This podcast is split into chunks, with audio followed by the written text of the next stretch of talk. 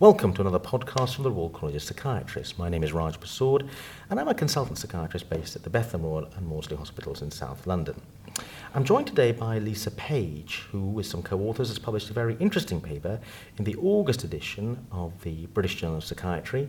And the title of the paper is Relationship Between Daily Suicide Counts and Temperature in England and Wales. And Lisa is a uh, senior registrar based at the Maudsley Hospital and a clinical lecturer in psychiatry at the Department of Psychological Medicine at the Institute of Psychiatry, which is part of King's College London. So, Lisa, you were looking at the link between how temperature varies and suicide rates in this paper. You had a very interesting finding. But let's start with why were you interested in this subject? It sounds as though there was a methodological reason why you got involved in this area. Well, that's right. I mean, the, the, there's a long history of looking at um, the relationship between season and suicide, actually, and that goes right back to the 19th century with um, researchers such as Durkheim and Morselli looking at this issue. And they noticed from looking at routine statistics that there seemed to be a peak in suicides in the spring and early summer. Um, and they had differing explanations for why that might be, but um, that finding has been replicated in quite a few different populations, particularly in Northern Europe, in the century or so since they first were doing their work. And so that was the, the background to um, to the study that I knew that this relationship had been demonstrated, and I was interested in exploring in a little bit more detail why that might be. There'd been a number of um, reasons proposed for the relationship. Um, some people had thought that it may be temperature, others had thought that it may be to do with the um, way that our social life varies as the year goes on. Other people had thought it may be to do with um, light um, intensity um, being longer during the day, and that that in some way was linked to suicide. So there are a few different um, explanations for the finding. Um, but no one had looked at how temperature might relate to suicide on a very short term basis, i.e., on a day to day basis.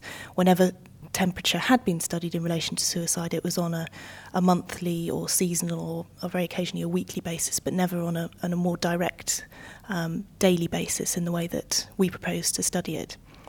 Um, also, um, the methodology was uh, one that has been used um, in recent years in environmental epidemiology using a time series analysis. And although um, not completely novel in this field. The way that we proposed to use it had not been done before. Um, and so we were interested to see if it could shed more light on this question of seasonality and, and suicide. So, what were your findings? Well, um, first of all, just looking at the, the raw data, we were using data from England and Wales over an 11 year period between 1993 and 2003.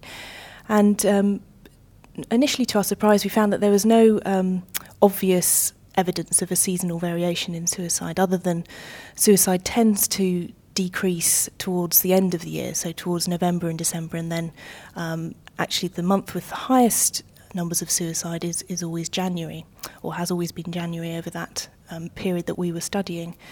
Um, so we didn't see evidence of a spring and summer peak in suicide. That's the first thing to say, and that's when we looked just at the raw, the raw um, data, the raw suicide counts over the year.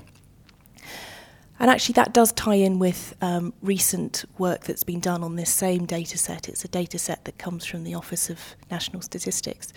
And um, there's uh, at least two other papers that have been published on this data set, and they, they too have failed to find a, um, an obvious spring or summer peak. So that was the first thing to note. However, we then went on to have a look at um, the actual relationship between temperature and suicide.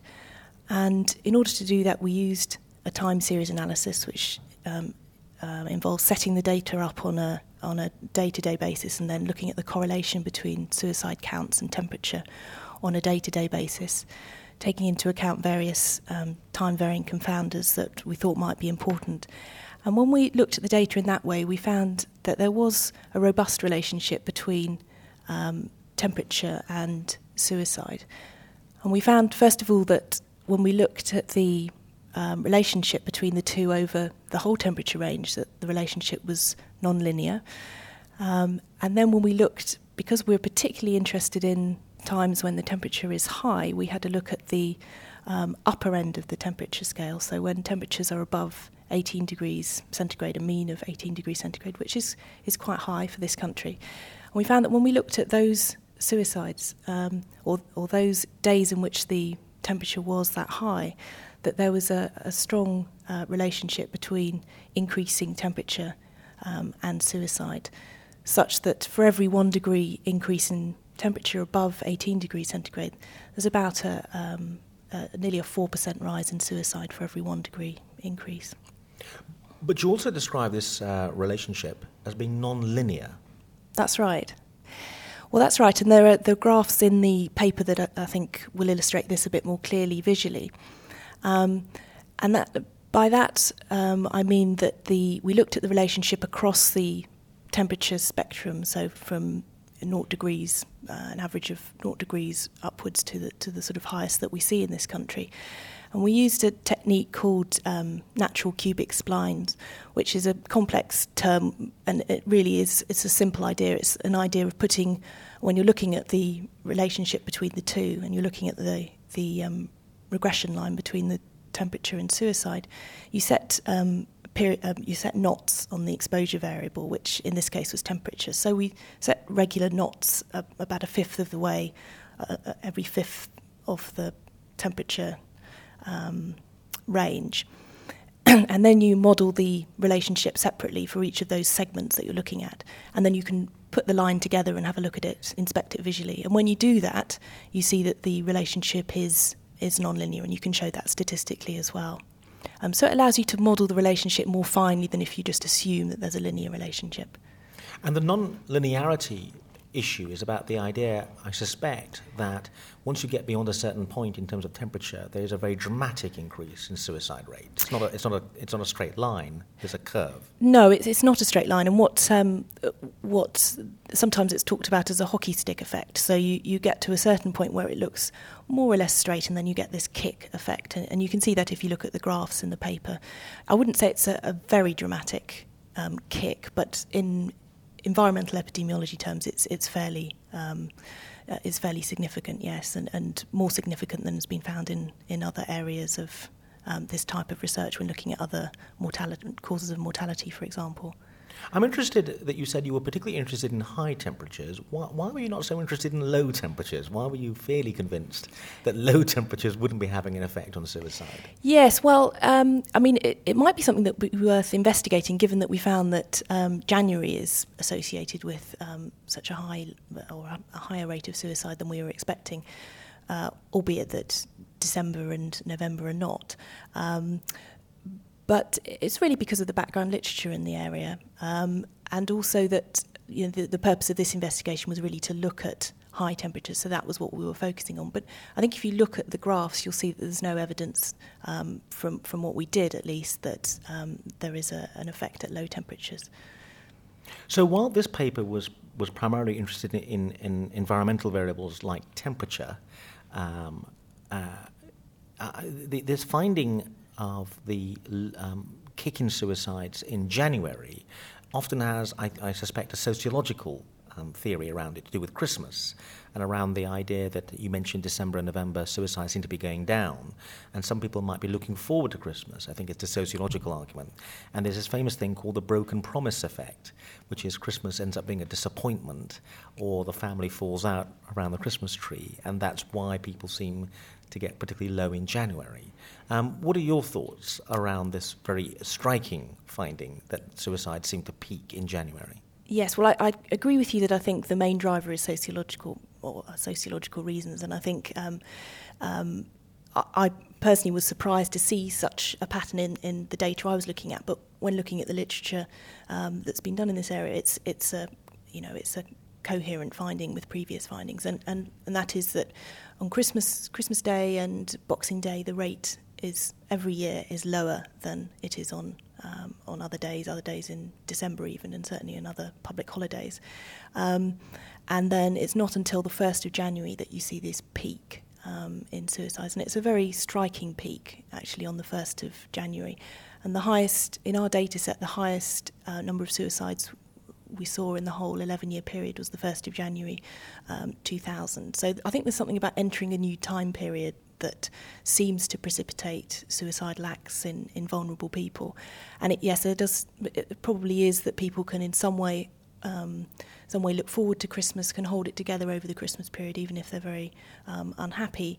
But um, then entering a new time period seems to release some some suicidal urges within them. Another thing to, to note was that uh, Monday is the commonest day to commit suicide. So the highest numbers are on Monday, and then the counts diminish as the week goes by, with the lowest at the weekend. Let's talk then about your theories, um, as discussed in the paper, as to why high temperatures uh, are linked with higher suicide rates. Yes, I think there's there's three main explanations that we considered really. Um, the first is, well, is there a biological explanation for this? Is there something about um, being in a, a um, in a high temperature environment that um, precipitates um, very directly violent urges, for example? Um, and uh, there is a little bit of evidence that aggression um, and impulsivity increases when people are put experimentally in in situations of high temperature. Um, and so that's that's one thing we do know. Um, we also know that um, serotonin does vary on over the year, with low serotonin levels in the summer, and low serotonin as well has been associated with suicide um, in completed suicides when they've done autopsy studies. Um, but I think it's a little bit. But what what, what we're looking at is a very short term relationship between temperature and suicide, and it's difficult to see quite how the serotonin hypothesis could fit with that. So I'm not sure that's a very strong contender. Um, another explanation would be sociological explanation that, um, that there's something about the way we interact um, and during periods of high temperature that make us more vulnerable to, suicide, something about the way society um, behaves as a whole that affects very vulnerable individuals within it. Um, and that's difficult to see quite how that would work given that we'd taken account of a lot of confounders that might um, otherwise um, be candidates for that sort of mechanism. I think one thing we weren't able to look at was the use of alcohol on very hot days, um, and that may be um, one issue that on um, that there's a direct relationship between um, population use of alcohol and subsequent and suicide rates on the, the days the day after or days very near to that very high usage, and it's possible that alcohol use becomes much higher on days that are very hot, but that's that's quite speculative.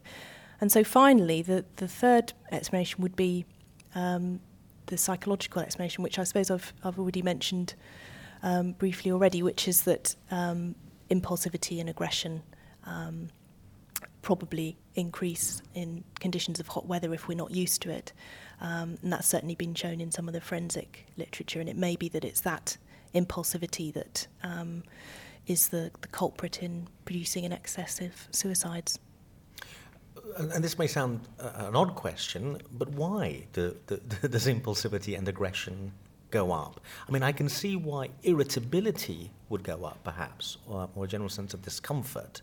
Um, and I can see why that might lead to aggression. But I'm not quite following, or, or, or whether if we unpack it, that is, that is the link with impulsivity, why impulsivity should go up. Well, I think, I think you're probably right that irritability probably um, sleep is likely to be slightly poorer on, on very hot days, and just in a very subtle way, on a, on a population basis, that that's um, sufficient for very vulnerable members of the population to be tipped into an impulsive act that otherwise they might not have done. Um, so I, th- I think um, it is speculative, but I think it would be that, that root of sort of impulsivity and um, or sort of irritability that borders into imp- impulsivity and aggression that's you know can be um, there's an outlet for that obviously in, in other ways to, to other people but also it can be turned on, on self and lead to a suicidal act. You talked about trying to take into account confounders and eliminate them from explanations. Could you say a bit more about that? Yes, the, um, because of the methodology that we use, the, the confounders that we're interested in are time varying confounders. So those confounders that might vary over, over the year or in a, in, a, in a cyclical type pattern. So, for example, in the model we used um, a term to account for changing suicide accounts over time because over the 11 year period that we were looking at, there was, particularly towards the end of that period, a, a slight decline in yearly suicide rate. So we, we've put in a term to account for that because obviously the, the overall trend was down over the course of the period. We also put in a term to account for um, um, hours of sunlight in the day because we we felt otherwise that we couldn't exclude that that was an active factor and, and we included so we included that in our model and we also included a term for day of the week and for um, these public holiday effects that I've talked about, so Christmas and New Year's. Um, so we, we added terms to account for those. Um, and also to account for any possible seasonal variation that, although we, we weren't seeing visually might be present. So we put in a term for day of the week, uh, for sorry, for month of the year as well. Um, so those were the time varying confounders that we thought were active. I think there's there's one other that we would like to have included but did not have the data on, and that would have been on the population um, level of drinking of con, con, cons, of use of alcohol. It would have been very interesting to have been able to included that in the model, but we didn't have the data on that. It is striking that your finding runs a little bit contrary to the psychological literature on the effect of temperature or, or basically a very pleasant day and mood. We know that pro social behavior, for example, um, charitable behavior, um, helping behavior, seems to increase dramatically um, in good weather. And, in, and indeed, the, the, psychological literature is very interesting on, on this, which is that even the promise of good weather seems to um, produce uh, significant positive changes in behavior. For example, one famous socio psychological study done where a waitress, in an attempt to get a better tip from you, uh, as she hands you the bill, uh, comments that the weather uh, forecast for tomorrow is for good weather, even though that's totally mythical, seems to get a better tip from, um, from uh, customers. So, um, do you think one of the key things is this hockey stick finding, the kick. In other words, that um, there's something particular about very high temperatures having an effect on behavior, or is there just generally something paradoxical about the psychiatric finding in contrast to the psychological finding that as temperature goes up, suicide's are going up? I think this um, this kick is quite important. So I think, um, I mean, I think most of us would agree that we do like nice weather, we like nice warm weather, but when it gets um, over a certain um, temperature and, and we're not used to it in this country, then it starts to become uncomfortable um, and it becomes physically uncomfortable and it becomes psychologically uncomfortable, if you like, as well. Um, it affects sleep, it affects our ability to get around, get to our where we want to go because it's uncomfortable to travel and so on. So I think there is um, there is this threshold where beyond it, it, it starts to become uncomfortable, and, and we're talking about quite high uh, mean temperatures um, here. I mean, a mean of 18 degrees centigrade and above is high because it's a mean for the whole 24 hour period, including the night time. So it's a high, high temperature. Um, and I think the other thing to say is that it, it depends very much on what the population's used to, and we're not used to having very high temperature very often in this country. So um, I wouldn't necessarily expect these uh, findings to be replicated in other populations where they're more used to high temperature. Lisa Page, thank you very much indeed. Thank you.